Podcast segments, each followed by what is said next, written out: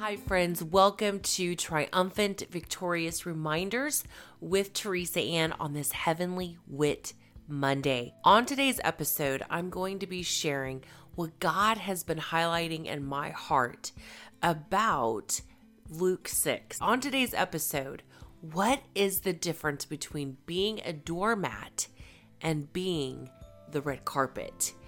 That is what's coming up next.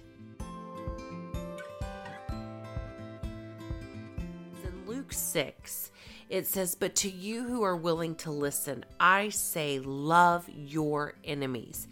When we read that, we screech, we halt, and we say, heck to the no. And a lot of times we're like, Lord, I want to love my enemies, but how do I do that? Well, he answers that question. In the next sentence, it says, Do good to those who hate you. Bless those who curse you and pray for those who hurt you. If someone slaps you on one cheek, offer the other cheek also. If someone demands your coat, offer your shirt also. Give to anyone who asks. And when things are taken away from you, don't try to get them back. Do to others as you would like them to do to you. Okay, and it keeps going. If you only love those who love you, why should you get credit for that? Even sinners love those who love them. It's like that phrase you scratch my back, I scratch yours. There's nothing that's beautiful or extraordinary about that. It's to be expected, right? But here's where the miracles are seen in the unexpected. The miracle of loving our enemies is not about being a doormat. Here's when we become a doormat. When the enemy comes and we do nothing. We stay silent. We say, you know what? I'm just going to look at the positive in this. I'm not going to say a word. I'm going to take the higher ground. I'm not going to say anything. I'm not going to, you know, I'm just going to take one for the team. Guess what we're doing? We're literally being a doormat. Because why? We're not doing it his way. How is it we do it his way and not be a doormat, here we go. Someone hates you, then what do you do? You do good to them. If someone curses you, do you go, oh my God, I've been cursed. The enemy is after me. No, says you bless those who curse you. And the one who hurts you, what does it say to do? Pray for them. So, if someone hurts you, and you are literally like, you know what? I'm going to take the high ground. I'm going to take it in the chin. I'm going to take the high road. I'm going to take one for the team. We have done nothing. Absolutely nothing. We become a doormat at that moment and nothing supernatural takes place. But when we do it His way, there's a suddenly, there's a collision of the kingdom of God coming into this earth. This is another way of showing that we are not conformed to this world, but transformed by the renewing of our mind. Why? Because in the ways of the world and in the flesh, when someone hurts us, we hurt back.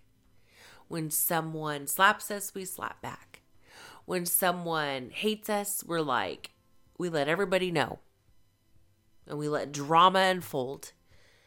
But here's where the miracles are seen. When we say, Lord, okay, I'm not going to just take one for the team. I'm giving this moment to you. And literally with your hands like this, God, here you go. It's yours. I praise you for who you are in this moment. I don't I'm not praising the the situation at hand by complaining. I'm literally just praising you God for your goodness. In that moment, what happens is now we become a red carpet rolled out for the King of Glory to enter in and do what only He can do. This is the difference between being a doormat and a red carpet for the glory of God. Here's why. It says in verse 35, it says, Love your enemies, do good to them, lend to them without expecting to be repaid. Then your reward from heaven will be very great, and you will truly be acting as children of the Most High. For he is kind to those who are unthankful and wicked. You must be compassionate, just as your Father is compassionate. The difference between a doormat and a red when carpet. We become the red carpet that's rolled out for the glory of God to enter in. This is when we have received the grace to say, Lord, have your way. When you read Micah 6, it's very humbling because Micah 6, they're doing all the sacrifices, they're doing all the things. And God says, The only thing that I have required of you is to love mercy, to do justly, and to walk humbly before your God. Here's let's let's peel that backwards. When we walk humbly before our God, how do we do that? By being in awe and wonder of Him. How do we do that? We praise Him for who He is. How do we do that? We get into His Word and we find out how humongous and awesome and majestic and magnificent this mighty God is. You cannot help but feel small. Here's a proverbial quote by none other than Mike Tyson. And it's it's truly a proverb of Jesus. When people think they're somebody, they will always be offended. But when people believe they're nobody, they can never be offended. Let's take that a step further. When we realize we're nobody without Jesus, we can never be offended. We will see people for where they are in that moment, not just to see them where they are and in their hurt, but to see with compassion that God has just highlighted someone for us to see, to pray for. A lot of times we take it personally that they have wronged us or they've lied about us or they've lied you know about others and we what are we supposed to do how are we supposed to forgive like this is hard and yes, it is. I'm walking through that stuff right now.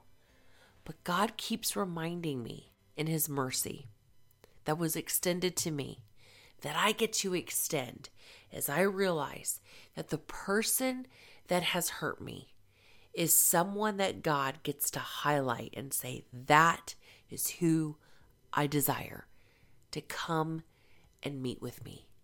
Will you agree with me that they will know me? when we finally see that those who have hurt us, that it's not about us most of the time, what it is, is it's God highlighting someone who needs Him. And will we agree with Him in prayer?